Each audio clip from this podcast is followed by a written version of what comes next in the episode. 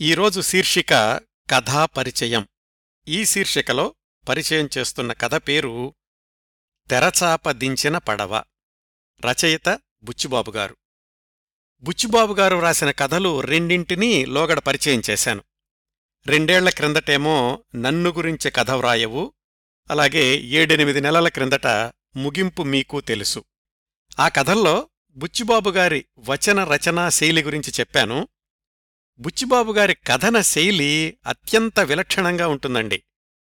కథాంశంతో పాటు శైలి శిల్పం వాక్య నిర్మాణం పదచిత్రాలు పద సౌందర్యాలు పాత్రల వ్యక్తిత్వ చిత్రణలు పరిసరాల వర్ణనలు ఇంతకు ముందెప్పుడూ ఎవ్వరూ ఉపయోగించని ఉపమానాలు ఇవన్నీ బుచ్చిబాబుగారి కథల్లోని ప్రత్యేకతలే. అందుకే కేవలం కథ అందులోని మలుపుల కోసమే కాకుండా బుచ్చిబాబుగారి శైలి కోసం ఆయన కథలు ఒకటికి రెండుసార్లు చదవాలనిపిస్తుంది. ఈ లక్షణాలన్నీ పుష్కలంగా ఉన్న కథే ఈరోజు నేను పరిచయం చేస్తున్న తెరచాప దించిన పడవ. ఇది పంతొమ్మిది వందల అరవై జనవరి ఒకటి ఆంధ్రప్రభ వారపత్రికలో ప్రచురితమైంది. అంటే దాదాపుగా అరవై నాలుగు సంవత్సరాల క్రిందట. బుచ్చిబాబుగారు కథలకు పెట్టే శీర్షిక కూడా అద్భుతంగా ఉంటుంది. ఈ తెరచాప దించిన పడవ పేరు ఎందుకు పెట్టారంటే మనిషి జీవితం పడవ ప్రయాణం అనుకుంటే యవ్వనంలో ఉండగా తెరచాప ఎత్తిన పడవలాగా ప్రయాణిస్తూ ఉంటాం. భావోద్వేగాలు జీవితంలో ఆటుపోట్లు ఇవన్నీ కలిసి మన జీవన నౌకని నడిపిస్తూ ఉంటాయి. అదే వృద్ధాప్యం వచ్చేసరికి అలలన్నీ నెమ్మదించి భావోద్వేగాలు సమస్థాయికి చేరి జీవితం తెరచాపదించిన పడవలాగా నది మధ్యలోనో సముద్రం మధ్యలోనో నిల్చుంటుంది. ఎప్పుడైనా మునిగిపోవడానికి సిద్ధంగా ఉంటుంది.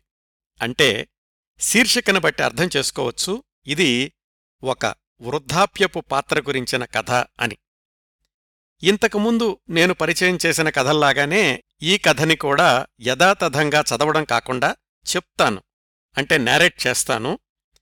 అయితే బుచ్చిబాబుగారి కథల్లో శైలి ముఖ్యం అని చెప్పాను కదా ఆ సౌందర్యాన్ని మిస్ కాకుండా మధ్య మధ్యలో ఆయన శైలికి మచ్చు తునకలు అనదగిన వాక్యాల్ని యథాతథంగా చదివి వినిపిస్తాను. ఎప్పట్లాగానే కథని పూర్తిగా చదవడానికి లింక్ యూట్యూబ్ డిస్క్రిప్షన్లో ఇస్తున్నాను. పంతొమ్మిది వందల అరవైలోని ఆంధ్రప్రభ సంచిక లభ్యం కాలేదు. అంచేత పంతొమ్మిది వందల అరవై ఒకటిలో ప్రచురితమైన నవకథామంజరి అనే పుస్తకంలోని ఈ కథ పేజీల్ని మీతో పంచుకుంటున్నాను. ఈ కథాపరిచయం విన్నాక మీరు స్వయంగా కథను పూర్తిగా చదివి బుచ్చిబాబుగారి శైలిని ఆస్వాదించవచ్చు. కథలోకి వెళదాం. ముందుగా ఈ కథ జరిగిన కాలం పంతొమ్మిది వందల అరవై ప్రాంతాలు అనుకోవచ్చు. కథ జరిగిన ప్రదేశం అనగనగా ఒక గ్రామం. మరీ పెద్దది కాదు మరీ చిన్నది కాదు. ఆ ఊరికి దూరంగా కొండలు కొండల మధ్యలో ఒక చెరువు. ఊరికి కొండలకి మధ్యలో కొన్ని గుడిసెలున్నాయి. ఆ గుడిసెల దగ్గరలో కాస్త స్థలంలో కమ్యూనిటీ హాలుని కట్టాలి అని ప్రభుత్వం నిర్ణయించుకుంది. దానికోసం కొంత స్థలాన్ని కూడా ఎంపిక చేసింది. ఆ స్థలం చాలా వరకు ఖాళీగా ఉంది కానీ ఒక మూల మాత్రం ఐదారు గజాలు ఒక ముసలావిడ స్థలంలోకి వెళ్ళింది. ఆ ముసలావిడ పేరు విదురమ్మ. ఆ విదురమ్మ నివాసం ఈ స్థలం పక్కనే ఉన్న ఒక గుడిసె. ఆ గుడిసె వెనకాల రెండు గదుల పెంకుటిల్లు. గుడిసె అంటే మరీ బీదరాలేమీ కాదు. కాస్త పొలం ఉంది. కొన్ని పశువులున్నాయి. పాలేర్లున్నారు. వాళ్ళ సహాయంతోటి పశువుల్ని పోషిస్తూ ఊళ్ళో వాళ్ళకి పాలు పోస్తూ జీవితం సాగిస్తోంది. వయసు డెబ్భై సంవత్సరాల పైనే. విదురమ్మ భర్త ఎప్పుడో మొదటి ప్రపంచ యుద్ధ సమయంలో యుద్ధంలోకి వెళ్ళాడు కాని తిరిగి రాలేదు. అప్పుడే రెండేళ్ళపాటు ఉత్తరాలు వ్రాసేవాడు అప్పుడప్పుడు డబ్బులు కూడా పంపిస్తూ ఉండేవాడు ఆ తర్వాత అవి ఆగిపోయాయి. చనిపోయాడో బ్రతుకున్నాడో కూడా తెలీదు. అతడి పేరు భద్రం విదురమ్మ భర్త పేరు. ఊళ్ళో వాళ్ళకి భద్రం గురించి కథలు కథలుగా చెప్తూ ఉంటుంది విదురమ్మ అప్పుడప్పుడు. అయితే ఊళ్ళో వాళ్ళెవరూ ఆ భర్త భద్రంని చూసి ఎరగరు. ఒక కొడుకు ఒక కూతురు కూడా ఉన్నారు ఈ అమ్మాయికి. కాని వాళ్ళల్లో ఒకళ్ళేమో ఉత్తర హిందూస్థానంలో ఇంకొకళ్ళేమో రంగూన్లో ఉన్నారు. వాళ్ళు కూడా ఎప్పుడూ రారు. ఈ నేపథ్యంలో విదురమ్మ ఒక్కర్తే ఆ గుడిసెలో ఉంటోంది. వెనకాల ఉన్న రెండు గదుల పెంకుటిల్లు మాత్రం ఎప్పుడూ తెరవదు. మన కథలో ప్రధాన పాత్ర ఈ వృద్ధురాలు విదురమ్మ. ఇంతకీ కథలో అసలు విషయం ఏమిటంటే ఆ కమ్యూనిటీ హాలు కట్టాల్సిన స్థలంలోని చిన్న ముక్క విదురమ్మది అనుకున్నాం కదా? ఆ ఐదారు గజాలు గవర్నమెంటు ఇవ్వమని అడిగినా గాని ససేమిరా ఇవ్వను అని ముండికేసింది. కారణం చెప్పదు. ఇంతా చేస్తే ఆ ఐదారు గజాల్లో ఉన్నది రెండు బండరాళ్ళు వాటి మధ్య ఒక చెట్టు. ఆ ముసలావిడని ఒప్పించే బాధ్యతని ఆ ఊళ్ళో ఉన్న ఒక గవర్నమెంటు ఉద్యోగికి ఇచ్చారు. మనకి ఈ కథంతా చెప్పేది ఆ గవర్నమెంటు ఉద్యోగి మేనల్లుడు. కథ ఫస్ట్ పర్సన్ నెరేషన్లో సాగుతుంది కాబట్టి కథ చెప్పే అబ్బాయిని మనం ఒక పేరు పెట్టుకుందాం. కథనం సులువుగా ఉండడానికి. అతడి పేరు బుచ్చిబాబు అనుకుందాం. బుచ్చిబాబు ఈ కథంతా నేను చేశాను వెళ్ళాను అంటూ పాఠకులకు చెప్తాడన్నమాట. తన మామయ్య గవర్నమెంట్ ఉద్యోగి ఆయనే విదురమ్మని ఒప్పించాల్సినటువంటి బాధ్యత ఉన్నవాడు. మనం కూడా మామయ్య అనుకుందాం అతనికి వేరే పేరుండదు. ఇంతవరకు మూడు పాత్రలొచ్చాయి కదా? కథ చెప్పే బుచ్చిబాబు అతని మామయ్య గవర్నమెంట్ ఉద్యోగి ఆ ఊళ్ళోని ముసలావిడ విదురమ్మ. వీళ్ళు కాక మరొక రెండు పాత్రలుంటాయి. కథా ప్రారంభంలో బుచ్చిబాబు మామయ్య ఇంటికొచ్చాడు సెలవులకి. మామయ్య చిత్రమైన మనిషి. ఎలాంటివాడంటే రచయిత వ్రాసిన వాక్యాల్లోనే చెప్తాను. ఒక్కొక్కసారి జీవించడం అంటే ఏమిటో తెలియని ఊరికే తిండి తిని ఊపిరి తీసే ఒక సాధారణ యంత్రంలా కనిపిస్తాడు ఎవరు ఆ మామయ్య.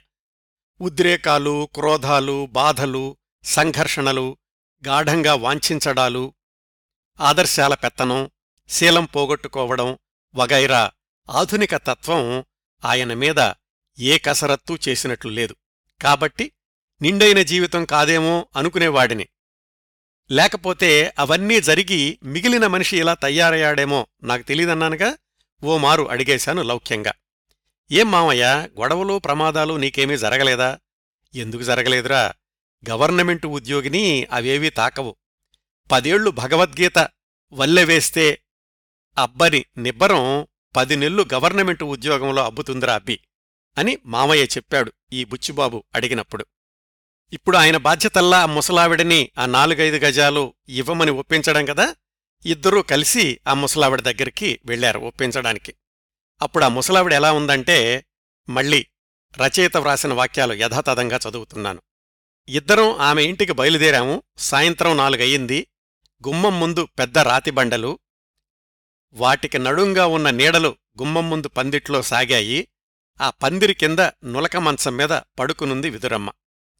దక్షిణం వైపు మూలగా గేదెలు కట్టేసున్నాయి. పాలేళ్ళు ఏదో సవరిస్తున్నారు. పశువుల వాసన మమ్మల్ని ఆవరించింది.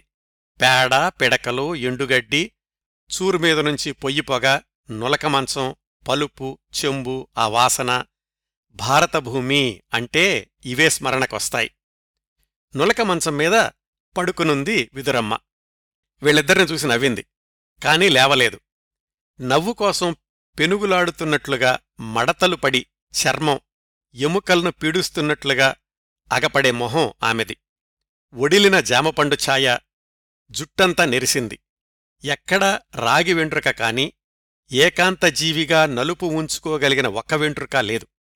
కనుబొమ్మలు కూడా అదే రంగు. ఎండకి బీటలు తీసిన ఎడారి నేల వర్షానికి చటుక్కున దగ్గరగా జరగడంలో నొక్కుకుపోయినట్లు పల్చటి పెదవులు వాటి వెనక పరీక్షగా చూస్తే కాస్త మెరుపు మిగుల్చుకున్న పళ్ళ వరస మీద మసకగా కదిలే నవ్వు. ఇదండి బుచ్చిబాబుగారి శైలి అన్నాను చూడండి. మళ్ళా చదువుతున్నాను చూడండి. ఆమె పెదవుల మీద నవ్వు ఎలా ఉందంటే ఎండకి బీటలు తీసిన ఎడారి నేల వర్షానికి చట్టుక్కున దగ్గరగా జరగడంలో నొక్కుకుపోయినట్లు పల్చటి పెదవులు అలా ఉన్నాయి. వాటి వెనకాల అంటే ఆ పెదవుల వెనకాల పరీక్షగా చూస్తే కాస్త మెరుపు మిగుల్చుకున్న పళ్ళ వరస మీద. ముసలావిడి కదా? అందుకుని మెరుపంతా ఇప్పుడే వెళ్ళిపోయింది. కొంచెం మిగుల్చుకుంది. ఆ పళ్ళవరస మీద మసకగా కదిలే నవ్వు. తుఫానంతా అణగారిన తర్వాత ఎక్కడ్నుంచో దోవ తెలియక వచ్చిపడ్డ తెల్ల మేఘంలాగా సూర్యగ్రహణం జరిగినప్పుడు ఒడిలి జారిన రావాకులాగా చెవులు. ఆ చెవుల్లో లవంగాలు. తెల్ల చీర.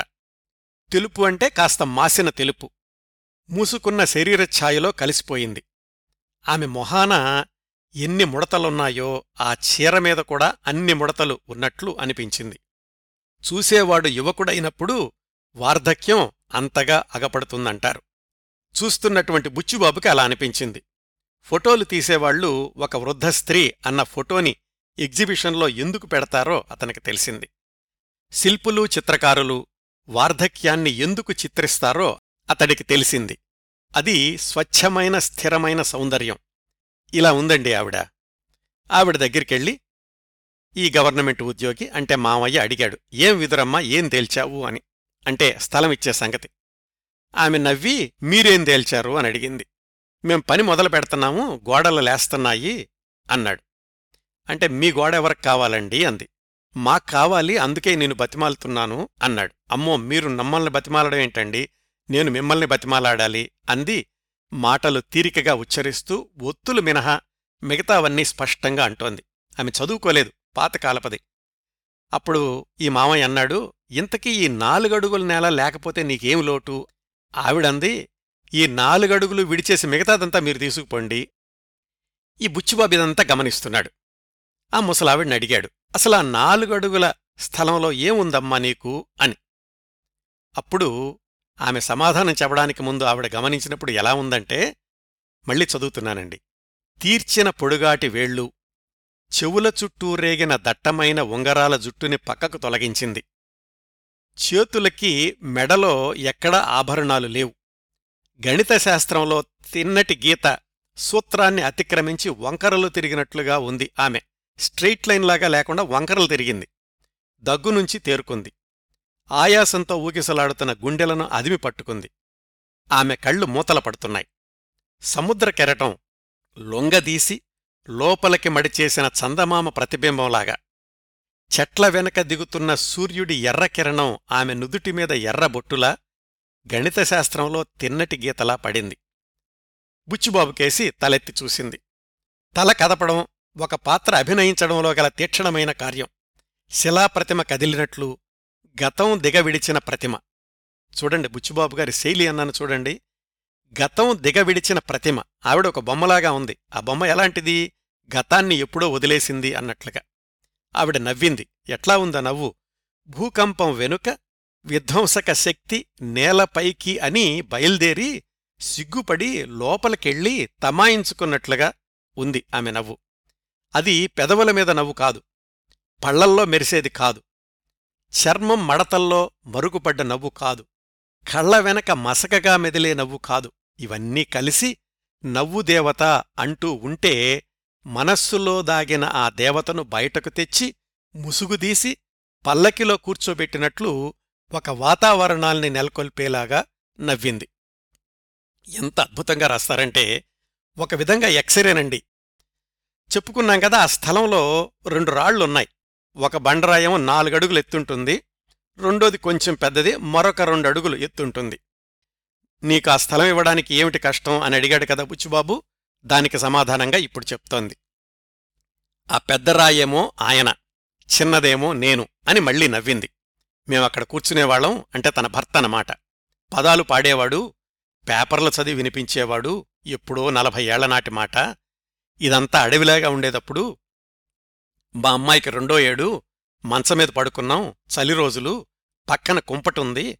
ఒక రాత్రివేళ చిరుతపులి గభాలన వచ్చింది గదిలోకి నా పాదం పట్టుకుంది మంచం మీద నుంచి లాగింది కాలే కుంపటి ఆ పులి నెత్తికేసి కొట్టాను పట్టు విడిచి పరిగెత్తింది అంటూ ఆ విదురమ్మ తన కాలు చూపించింది. చిరుతపులి కాట్లు మాని మడతపడ్డ చర్మం ఇంకా కనపడుతూనే ఉంది. ఆమె ధైర్యసాహసాలకు లోపల లోపలే అభినందించాడు మనకి కథ చెప్తున్న బుచ్చిబాబు. అప్పుడు ఈ మామయ్య అన్నాడు అమ్మా నువ్వు చాలా ధైర్యం గలదానివి కూతురు కోసం అంత త్యాగం చేశావు. ఇప్పుడు ఈ ఊరు అభివృద్ధి కోసం ఈ కాస్త త్యాగం చెయ్యకూడదా ఆ నాలుగైదు గజాలు మాకు ఇచ్చేయచ్చు కదా. ఒక ఏడాదిలో ఎలక్ట్రిక్ దీపాలు వస్తాయి ఇక్కడొక స్కూలు పెడతారు. లైబ్రరీ పిల్లలాట స్థలం ఈతలాడ్డానికి చెరువు నాటకాలు జరుపుకోవడానికి పెద్ద భవనం ఊరు స్వరూపమే మారిపోతుంది. నువ్వు ఊ అంటే అని. అప్పుడావిడ అంది అదొక్కటే అడగమాకండి. నా ధైర్యాన్ని తెగమొచ్చుకునేవాడు మా ఆయన చాలా పిరికాయన అందుకనే యుద్ధంలో చేరాడు అని మళ్ళీ భర్త కబుర్లోకి వెళ్ళిపోయింది. భర్త తను కలిసి ఆ చెరువులోకి వెళ్తూ ఉండేవాళ్ళు ఒకసారి నీళ్ళల్లోకి దిగారు. అతడికేమో ఈత రాదు. భయం. పిరికోడా అని ఆడిపోసింది విదురమ్మ. మనిషైతే ఎర్రగా ఉండేవాడు బక్కోడా అంది. అంటే సన్నగా ఉండేవాడు. జాగ్రత్తగా గుర్తుపెట్టుకోండి. ఎర్రగా సన్నగా ఉండేవాడు. ఇది చాలా ముఖ్యమైనటువంటి వర్ణనండి. తర్వాత దీనిమీదే కథ మలుపు తిరుగుతుంది. భర్త ఎర్రగా సన్నగా ఉండేవాడు అని చెప్పింది. బక్కోడా అనొద్దు అని కసిరాడు. నేను చాలా బలంగా ఉన్నాను బక్కగా ఉన్నా గాని అనేవాడు. అప్పుడు విదురం అందట ఒకసారి ఆ చెరువు దగ్గర రెండు పెద్ద రాతి బండలున్నాయి. వాటిమీద బట్టలుతుకుతూ బట్టలు ఉతుకుతూ ఉండేదాన్ని. ఆ బండలు మన లోగిలికాడికి తీసుకెళ్ళగలవా అంది. ఓ అన్నాడు. సరే తీసుకెళ్ళు అందే విదురమ్మ. ఆ రెండింటినీ దొర్లించుకుంటూ ఉగుర్చుకుంటూ నాలుగు గంటల పాటు హైరానా పడి రాత్రి పడేసరికి ఇంటి దగ్గర తీసుకెళ్ళాడు ఆ నువ్వు దొర్లించుకొచ్చావు ఇదేం గొప్ప అందే విదురమ్మ. అదేంటి నువ్వు తీసుకెళ్ళగలవా అన్నావు గాని మోసుకెళ్ళగలవా అనలేదు కదా అన్నాడు. ఆ బండల మీద కూర్చుని ఇద్దరూ తెల్లవారులు నవ్వుకున్నారు. ఆ పెద్ద బండ ఎర్రటిది లేదు అదేమో ఆయంది చిన్నదేమో నాది అది తీస్తారా మమ్మల్ని చంపుకున్నట్లే అంది విదురమ్మ. అందుకు చెప్పింది కథంతా. ఆ నాలుగు గజాలు ఎందుకు ఇవ్వట్లేదంటే ఆ పెద్ద రాయి చిన్న రాయి మా ఆయన నాకు గుర్తు అందుకని ఇవ్వట్లేదు అని. మళ్ళా దగ్గుతోంది జ్ఞాపకాల బరువుతో మంచం బద్దీ మీద వాలిపోయింది. ఇక వీళ్ళేం మాట్లాడలేకపోయారు. ఏది గవర్నమెంట్ ఉద్యోగి మామయ్య పక్కనే వెళ్ళినటువంటి బుచ్చిబాబు. సరే విదురమ్మ నువ్వింతగా చెబుతున్నావు కాబట్టి ఈ నేల రాళ్ళు వదిలేసి వేరే స్థలంలో కట్టుకుంటాంలే అన్నాడు మామయ్య. సరే ధర్మప్రభువులు కనికరించండి అని పాలేళ్ళు ఆవిడ్ని రెక్కల మీద లోపలికి తీసుకెళ్ళారు. వీళ్ళిద్దరూ ఇంటికొచ్చేశారు. ఈ బుచ్చిబాబు మామయ్యని అడిగాడు ఏంటి మామయ్య అలా చెప్పేశావు? అంటే స్థలం వదిలేసినట్లేనా అని. అంటే మామయ్య చెప్పాడు ఏమోరా ఈ ముసలాళ్ళకి పట్టు ఎక్కువ మనం కావాలని పట్టుపడితే ఇవ్వను అంటారు వద్దులే అంటే గనక నేను ఇస్తానంటారేమో అందుకని చెప్పేసి అలా చెప్పాను అన్నాడు. కాని అది మొండిఘటం బండలు గతించిన జీవితానికి చిహ్నాలు. వాటి పట్ల మమకారం ఉండడం సహజమే అని ఆ మామయ్య అన్నాడు. ఇప్పుడింకా ప్రారంభ దశలోనే ఉన్నాం కాబట్టి ఈ ముసల్దాని చరిత్రంతా వ్రాసి ప్రభుత్వానికి చెబుతాను. ఈ స్థలం వదిలేద్దామండి వేరో చోట కట్టుకుందాము అని. అట్లాగే గవర్నమెంటుకు రాశాడు. ఈ ముసలావిడ ఇవ్వనంటోంది ఎందుకులేండి దాన్ని వదిలేసేయండి వేరే చోట కట్టుకుంటాము అని. కథ చెప్తున్నటువంటి బుచ్చిబాబుకి ఇదంతా చాలా విచిత్రంగా ఉంది. ఆవిడేమో ఆ రెండు రాళ్ళు నేను మా ఆయన కాబట్టి ఆ నాలుగు గజాలు ఇవ్వనంది. వీళ్ళ మామయ్యేమో సర్లే అని గవర్నమెంట్కు రాశాడు. ఆవిడ ఇవ్వనంటోంది అని. మర్నాడు సాయంకాలం ఈ బుచ్చిబాబు ఆ గుడిసెలకేసి వెళ్ళాడు. అక్కడ పాల మనిషి పేరమ్మ కనిపించింది. పేరమ్మని అడిగాడు. విదురమ్మ ఒంట్లో ఎలా ఉంది అని. రాత్రి కొంచెం దగ్గుతూ వెళ్ళింది కదా అందుకని. పేరమ్మంది దానికేం తెగులండి? పదేళ్ళుగా అట్లాగే ఉంది. ఇంకో పదేళ్ళు బతుకుతుంది. ఏమాత్రం భయం లేదు. అంటే ఆ వాళ్ళ ఆయన ఎక్కడుండేవాడు ఏమిటి అని ఆరా తీశాడు. మొగుడు సావలేదండి ఎప్పుడో తిరిగి వస్తాడంటూ ఉంటుంది. మేం వచ్చిన కొత్తలో అని ఇదంతా పేరమ చెప్తోందనమాట ఆడొచ్చేసరికి ఎళ్ళినప్పుడు ఎట్లా ఉండేదో గదంతా అట్లాగే ఉండాలని ఆ పాక వెనకాల రెండు గదులున్న పెంకుటింటిని అలాగే ఉంచేసింది. ఎప్పుడు తను కూడా లోపలికెళ్ళదు మీరు చూస్తారా? నేను చూపిస్తాను రండి అని ఆ పెంకుటింట్లోకి తీసుకెళ్ళింది. దాంట్లో రెండు గదులు. ఒక గది నిండా బస్తాలు గడ్డి పాత సామాను మాసిన బట్టలు కర్ర కంప ఉన్నాయి. రెండో గది తలుపు నెమ్మదిగా తోసింది. దాంట్లో ఒక బల్ల పాత కుర్చీ ఒక కర్ర పెట్టె గోడమీద పెద్ద బాకు అరంగుళ మందం ఒక ఓవర్ కోటు మోకాళ్ళ వరకు ఉండే తోలు బూట్లు టోపీ బల్లమీద పుస్తకాలు ఇవన్నీ ఉన్నాయి. ఇవన్నీ కూడా ఆ విదురమ్మ భర్త భద్రం యుద్ధంలో చేరిన రోజుల్లోవి బల్లమీద ఒక చిన్న చిమ్నీ దీపం దానిమీద ల్యాంప్ షేడు దానిమీద భద్రం అన్న పేరు. భర్త అక్కడ కూర్చుని చదువుకుంటున్నట్లుగా ఊహించుకుంటూ ఉంటుంది విదురమ్మ. రోజు గదంతా శుభ్రం చేస్తుంది కాని తానక్కడ నివసించదు గుడిసెలోనే ఉంటుంది. ఇదంతా కూడా ఆ భర్త గురించినటువంటి జ్ఞాపకాలు ఆ పాలు పోసే పేరమ్మ మనక కథ చెప్పే బుచ్చిబాబుకి చూపించింది. ఇట్లాగా పాత వస్తువుల్ని చూసి అనుభూతించడం అనేదాన్ని మార్బిడ్ అని ఖండిస్తారు అని బుచ్చుబాబు అనుకున్నాడు మన కథ చెప్పే అతను. ఆ మర్నాడు పొద్దున్నే చాకలతను తమ్మయ్య వచ్చాడు.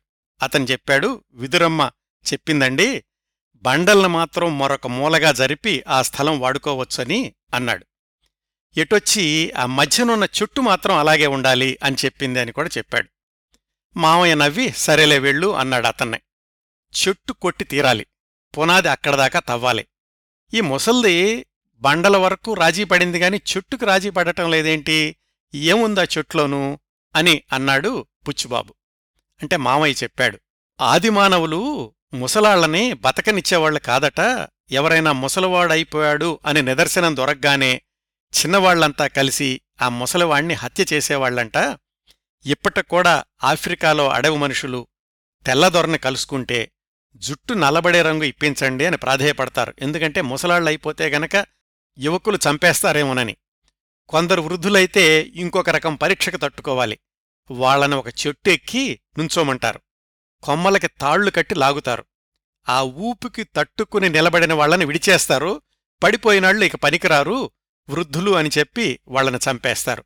బహుశా ఈ ముసలావిడికి కూడా ఆ చెట్టు అలా కనిపిస్తుందేమో. ఆ చెట్టు తను ఎక్కనంటుంది పడిపోతానని తెలుసు మరొకరిని ఎక్కనివ్వదు అన్నాడు మామయ్య బుచ్చుబాబుతోటి. ఆ మర్నాడు బుచ్చుబాబు మళ్ళీ అసలు ఆ చెట్టు సంగతి ఏమిటో చూద్దాము అని వెళ్ళాడు దాని పని అయిపోయినట్లుగా ఉంది. రాళ్ళ మధ్య బిగిసి నిలబడింది గాని వాటిని తొలగిస్తే కూలిపోతుందేమో అన్నట్లుగా ఉంది ఆ చెట్టు. చెట్టు వేళ్ళు నేలమీదకొచ్చినాయి వాటిల్లో పట్టు లేదు. పట్టు చిక్కక విడిచేసిన గుప్పిటిలాగా పట్టుకోసం కొన ఊపిరితో నేలను పెనుగులాడుతట్లుగా ఉన్నాయి.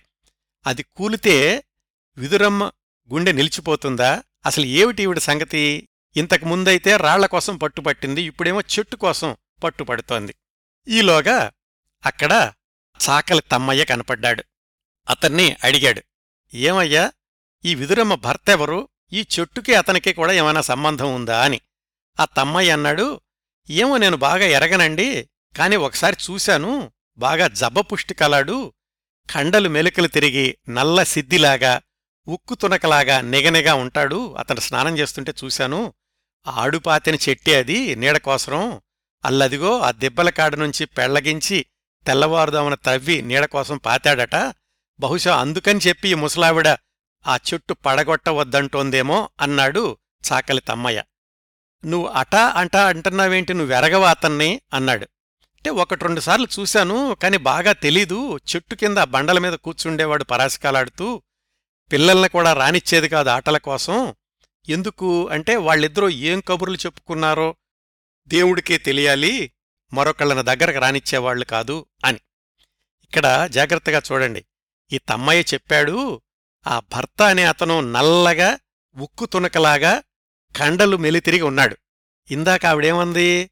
ఎర్రగా ఉండేవాడు బక్కగా ఉండేవాడు అందకదా ఇతనేమో నల్లగా ఉండేవాడు కండలు మెలితిరిగున్నాడు అని చెప్పాడు. ఇలా ఎందుకు చెప్పాడు? ఏదో తేడా ఉన్నట్లుందే అనిపించింది బుచ్చుబాబుకి. బహుశా తమ్మయ్య నలుపుగా ఉంటాడు అందుకని ఎర్రగా ఉన్నాళ్ళనే ఒప్పుకోలేడేమో లేకపోతే విదురమ్మేమో ఎరు- భర్త ఎరుపుగా ఉంటేగాని అంత ప్రేమించదు కాబట్టి ఆమె కళ్ళకి ఎరుపుగా కనపడ్డాడేమో అని సరిపెట్టుకున్నాడు. కథంతా ఇక్కడుందండి. అక్కడేమో ఆవిడ ఎర్రగా సన్నగా ఉంటాడు అంది. ఇక్కడేమో తమ్మయ్య నల్లగా లావుగా ఉంటాడు అన్నాడు. చూద్దాం తర్వాత ఏమవుతుందో. మామయ్య గవర్నమెంట్కి రాశాడు కదా ఇది వదిలేసి కట్టుకుందామని.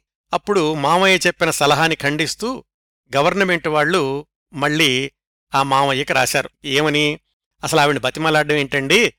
ఏదో ఒకటి ముట్ట చెప్పేసి గవర్నమెంట్ నిబంధన ప్రకారం ఆమె అనుమతితో నిమిత్తం లేకుండా నిర్మాణ కార్యక్రమానికి పూనుకోవడం జాప్యం చెయ్యొద్దు.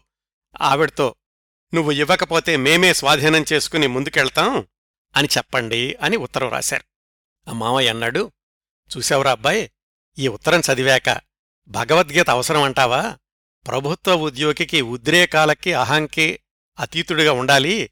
దయాదాక్షణ్యాలకి నిబంధనలు అమలు జరిపేవారు లొంగకూడదు. పని మాత్రం జరగాలి. కర్మ కొనసాగించే యంత్రం లాంటివాడు ఉద్యోగి ఫలితాన్ని నవ్వుతూ ఆశించాలి. చితికేమో నిప్పు అంటించాలి కళ్ళు మాత్రం తుడుచుకోకూడదు అని గవర్నమెంట్ వాళ్ళు అతని మీద రుద్దినటువంటి ప్రతిపాదనని మన కథ చెప్తున్న బుచ్చిబాబుకి చెప్పాడు. సరే మామయ్య అయితే ఈ మాట ఆవిడికి చెప్పేసేయి నీ ఇష్టం ఉన్నా లేకపోయినా తీసేసుకుంటామని అన్నాడు. సరే ఇద్దరూ కలిసి మళ్ళీ ఆ ముసలావిడ దగ్గరికి వెళ్ళారు అప్పుడెలా ఉందంటే అక్కడ ఆ ముసలావిడ గుడిసె దగ్గర చెట్టు కొమ్మల మధ్య చందమామ ఉయ్యాలలోగుతున్నాడు కదులుతున్న ఆకుల మధ్య నీడలు దోబూచలాడుతున్నాయి. దూరంగా కప్పలు దగ్గరగా కీచురాళ్ళు ఆకాశంలో నక్షత్రాలు చేస్తున్న గానంలాగా వినిపిస్తున్నాయి. గుడిసె లోపలనుంచి నల్ల మేఘంలో మెరుపులాగా వచ్చింది విదురమ్మ. మంచం మీద వాలింది. తెచ్చారా ప్రభువులు? అంది ఈ మామయ్య కేసు చూసి. ఇదిగో అని ఆ పట్లం ఆమెకిచ్చాడు. ఇదుంటే ఇంకేమీ వద్దులేండి అంది. అదేం లేదు నల్లమందు తెచ్చిచ్చాడనమాట ఆవిడకి నిద్ర పట్టడానికని.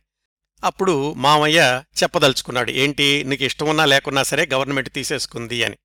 చూడు విదురమ్మ అన్నాడు. నాకంత చెవుడు లేదులేండి అంది. వినమనలేదు చూడమన్నాను అన్నాడు.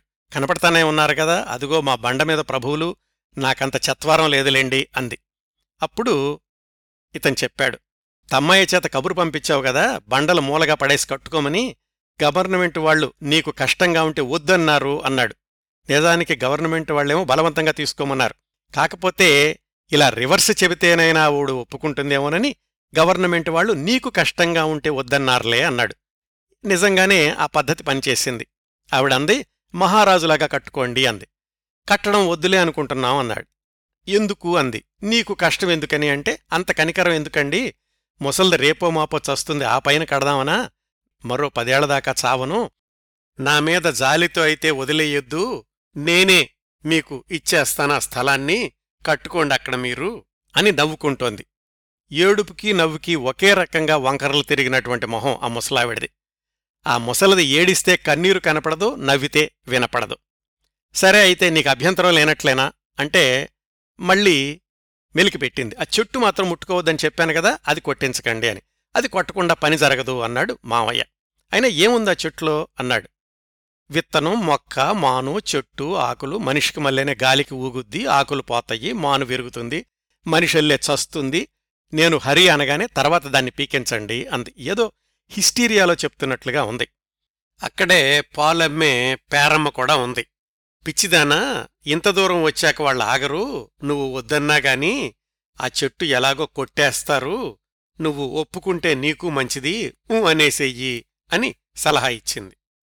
అప్పుడు విదురమ్మ అడిగింది ఎప్పుడు పీకిస్తారు? అంటే ఎల్లుండి పొద్దున్నే మంచి రోజు పునాదులు తీస్తారు. సరే అయితే అలాగే చేసుకోండి అంది ముసలావిడ.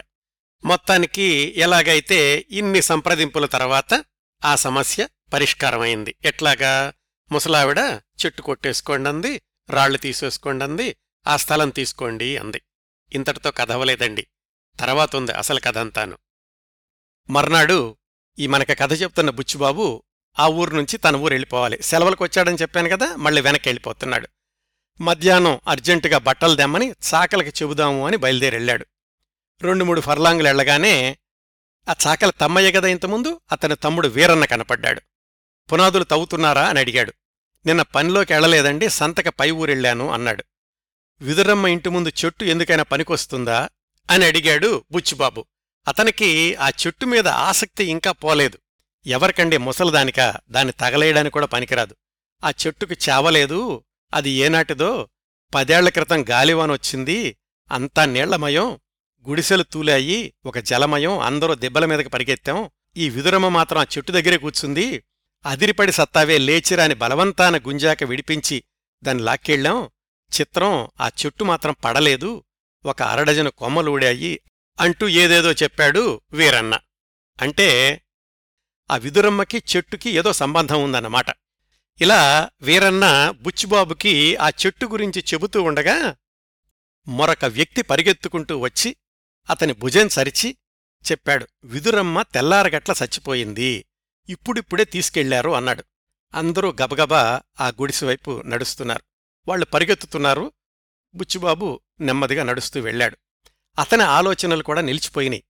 మృత్యువు ముందు మనిషి ఊహ నిలబడలేదు. తర్కం తత్వం నైతిక చింతన మంచి చెడ్డల తీర్పు వీటికి తావులేదు ఉంది లేదు అనుకున్నాడు. ఆ చెట్టు దగ్గరికెళ్ళి చూశాడు. కొమ్మలన్నీ విరిగిపడి ఉన్నాయి. చెట్టు మొదట్లో కొన్ని వేళ్ళు ఊడల్లాగా వంకర్లు తిరిగి పడున్నాయి కొన్ని నేల మీద నుంచి పొడుచుకొచ్చి నిలబడినాయి. వాటి పక్కన రెండడుగుల లోతుగల కన్నం కనిపిస్తోంది. అందులోనుంచి మట్టి పురుగులు దోవ తెలియక పెనుగులాడుతున్నాయి. సన్నటి ఎర్రటి కంకర. నల్ల బంకమట్టి తేమలేక పొడిపొడిగా ఉండలుగా చెట్టు మొదల చుట్టూ పడుంది. పునాదుల కోసమని తవ్వుతూ కూలీలు ఈ చెట్టుని పడగొట్టారా? అని బుచ్చిబాబు అనుకుంటూ ఉండగా ఆ చావు కబురు తెచ్చినతను మా చిత్రమైన సావు సచ్చిందిలేండి అన్నాడు. కొంచెం వివరంగా చెప్పు అన్నాడు బుచ్చిబాబు. అప్పుడు అతను చెప్పాడు నేను పెరటివైపు గదిలో బస్తాల దగ్గర పడుకున్నాను. తెల్లారగట్ల కోడి కూసింది పెద్ద చప్పుడయింది. బస్తాలు పడుతున్నాయేమో అనుకుని పెద్దగా కేకేసి లెగిచాను. ఆ మట్టున పెద్ద కేక అమ్మో సచ్చా అంటూ వినపడింది. మతిపోయి వాకిట ముంగిలికి ఉరుకున ఎళ్ళిపడ్డాను చూసే తలికి విదురమ్మ అక్కడ పడుంది. అక్కడేమో చెట్టు కూలిపోయింది. విదురమ్మ చేతిలో అట్లకాడుంది. వంకరపోయి పడుంది అట్లకాడ. అది ఆయాసపడతా ఉంది. ఎవరు? విదురమ్మ. లబోదిబోమని కేకలెట్టాను. ఆయాసంతో నాలుగు మాటలు చెప్పింది. చెట్టు తనే తవ్విందట చెట్టు కింద మొదట్లో మట్టిలో ఉంగరం కప్పెట్టి ఉంచిందట దానికోసం తవ్విందట దేంతోటి అట్లకాడతోటి. ఆ ఉంగరం వేలుకి పెట్టమని అది మాత్రం తీయకండి దాంతోటే చస్తా అని రాణిలాగా నా చేతుల్లోనే ప్రాణం విడిచింది అని ఆ వచ్చినతను చెప్పాడు. ఉంగరం ఎందుకు కప్పెట్టిందంటావు? అని అడిగాడు బుచ్చిబాబు. దానికి సమాధానంగా పేరమ్మ కల్పించుకుని మొగుడంటే భలే ప్రాణంలండి స్వర్గానికి ఎడుతుంది నా ఎర్రి ఇదురమ్మ దానికింక జన్ముండదు అంటూ లోపలికెళ్ళింది. ఇంతలో ఆ చావు కబురు తెచ్చినతను బుచ్చిబాబుని చెట్టు దగ్గరకు తీసుకెళ్ళి ఇది చూడండి అన్నాడు. ఆ చెట్టు పాతెన కంతలో నుంచి ఏమైనా పాము వచ్చిందేమోననుకుని లేచి చూశాడు బుచ్చిబాబు. మట్టి తవ్వేయగా బయటపడ్డ రాయిలో ఒక భాగం. అడుగుల లోతుగా మట్టి తవ్వితే దానిమీద ఏనాడో చెక్కిన అక్షరాలున్నాయి. గుడ్డతో తుడిస్తే స్ఫుటంగా కనిపిస్తాయి ఇంద్రన్న అన్న అక్షరాలు. ఈ ఇంద్రన్నెవరు భర్త పేరు భద్రం అని చెప్పింది కదా. అంటే వచ్చినతను చెప్పాడు. అదేనండి చెట్టు పాతినోడు యాడో పనిలో కుదురుకుంటా ఉండాడండి. నేను ఒకసారి చూశాను. నల్లగా లావుగా ఉంటాడు. ఉక్కు కడ్డీలాంటి జబ్బలు. ఎత్తుగా దర్జా మీసం.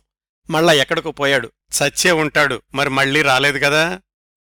అంటే ఈ బుచ్చిబాబు అన్నాడు భర్త పేరు భద్రం గదా ఈడింకొకడండి ఆడు సచ్చినాక ఈడు.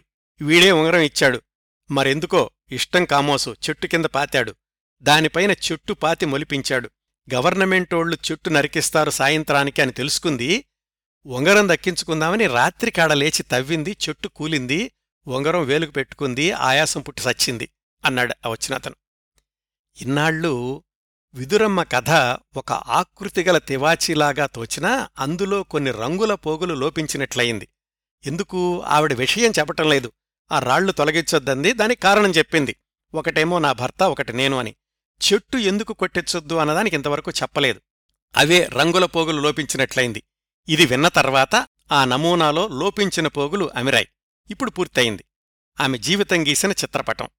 మృత్యువు దానికి ఫ్రేము కూడా తగిలించినట్లుంది. ఆ సాయంత్రం ప్రయాణమవుతుంటే ఆ మామయ్య చెప్పాడు. భర్తనేమో ఆరాధించింది. అందుకనే తన ఇంటి వెనకాల ఉన్న పెంకుటింట్లోని రెండు గదులు భద్రంగా ఉంచింది. ఇంద్రనెవరూ ప్రియుడయ్యుంటాడు మట్టిలో కప్పెట్టింది. అంటే ఆరాధించలేదన్నమాట. భర్త పట్ల ఆమెకున్న సెంటిమెంట్స్ని అందుకే మనం కటాక్షించాలని అధికారులకి సలహా ఇచ్చాను. వాళ్ళు వినలేదు అని అన్నాడు ఇతను వెళ్ళిపోయాడు. ఇదండి కథ. మొత్తానికి విషయం ఏమిటంటే రెండు. ఒకటి రాళ్ళు కదిలించొద్దు అన్నది తన భర్త జ్ఞాపకంగా. చెట్టు ఎందుకు కొట్టొద్దు అన్నదానికి చిట్ట చివర్లో ఆమె చెట్టుని తవ్వి దాంట్లో నుంచి ఆ ఉంగరం తీసుకోవడం వల్ల తెలిసింది. ఏమని? ఆ చెట్టు కింద ఉన్న రాతిలో ఇంద్రన్న అని చెక్కుంది. ఆ ఇంద్రన్న భర్త కాదు. భర్త పోయాక ఈమెతోటి స్నేహంగా ఉన్న ఇంకొకతను బహుశా ప్రియుడయ్యుంటాడనమాట ఉంటాడనమాట ఇక్కడ రచయిత చివర్లో భర్తని ఆరాధించింది ఇంద్రన్నని మట్టిలో కప్పెట్టింది అంటే ఆరాధించలేదన్నమాట అని. ఇది అంతగా నప్పలేదేమో అనిపిస్తోంది. ఎందుకంటే ఆ ఇంద్రన్నని కూడా ఆరాధించింది. అందుకే అతడిచ్చినటువంటి ఉంగరం పోతుందేమోనని ఆ చెట్టు కొట్టొద్దు అంది. వాళ్ళెలాగూ కొట్టేస్తారో అని తెలిసి తానే రాత్రంతా కష్టపడి దాన్ని తొవ్వి ఆ ఉంగరాన్ని తీసుకుని ఆ ఉంగరాన్ని వేలుకు పెట్టుకుని చనిపోయింది. ఎప్పుడో కనిపించకుండా వెళ్ళిపోయిన భర్త కోసమనేమో పెంకుటిల్లిని ఆపింది. ఈ ప్రియుడు దాచినటువంటి ఉంగరం కోసమేమో ఆ చెట్టుని కాపాడాలని చూసింది కాని ఆ చెట్టుని తానే తవ్వి ఉంగరాన్ని తీసుకుంది. ఇదండి కథ. ఒకవైపు భర్త ఇంకొక వైపు ప్రియుడు. ఇద్దరి జ్ఞాపకాలతోనూ మలిసంధ్యలో జీవన నదీ మధ్యములో తెరచాప దించిన పడవ మునిగిపోయింది. విదురమ్మ చనిపోయింది. జాగ్రత్తగా చూడండి. ఈ కథలో పెద్ద పెద్ద మలుపులు లేవు. ఉన్నదల్లా ఒకటే మలుపు. ఏమిటంటే భర్త భద్రం ప్రియుడు ఇద్దరన్న భర్త జ్ఞాపకాలగా ఆ రెండు రాళ్ళు తాను ఎలా ప్రేమిస్తుందో చెప్పింది గాని చెట్టుని ఎందుకు ప్రేమిస్తోందో అన్న విషయం ఎవరికీ చెప్పలేదు. ఆ ఊళ్ళో కొంతమందికి మాత్రమే తెలుసు ఆమె ప్రియుడు ఇంద్రన్న జ్ఞాపకం ఆ చెట్టు అని. ఇట్లా భర్త జ్ఞాపకంగానూ ప్రియుడి జ్ఞాపకంగానూ కూడా ఆ రెండు రాళ్ళు చెట్టు కొట్టకూడదు అని అంతకాలం పట్టుపట్టిందన్నమాట. అద్భుతమైనటువంటి కథ. మీరు పూర్తిగా చదవండి. ఇందాక నేను మధ్య మధ్యలో చదివి వినిపించినటువంటి వాక్యాలే కాకుండా మొత్తం శిల్పం కూడా మహాద్భుతంగా ఉంటుంది. ఇదండి కథ. తెరచాపదించిన పడవ.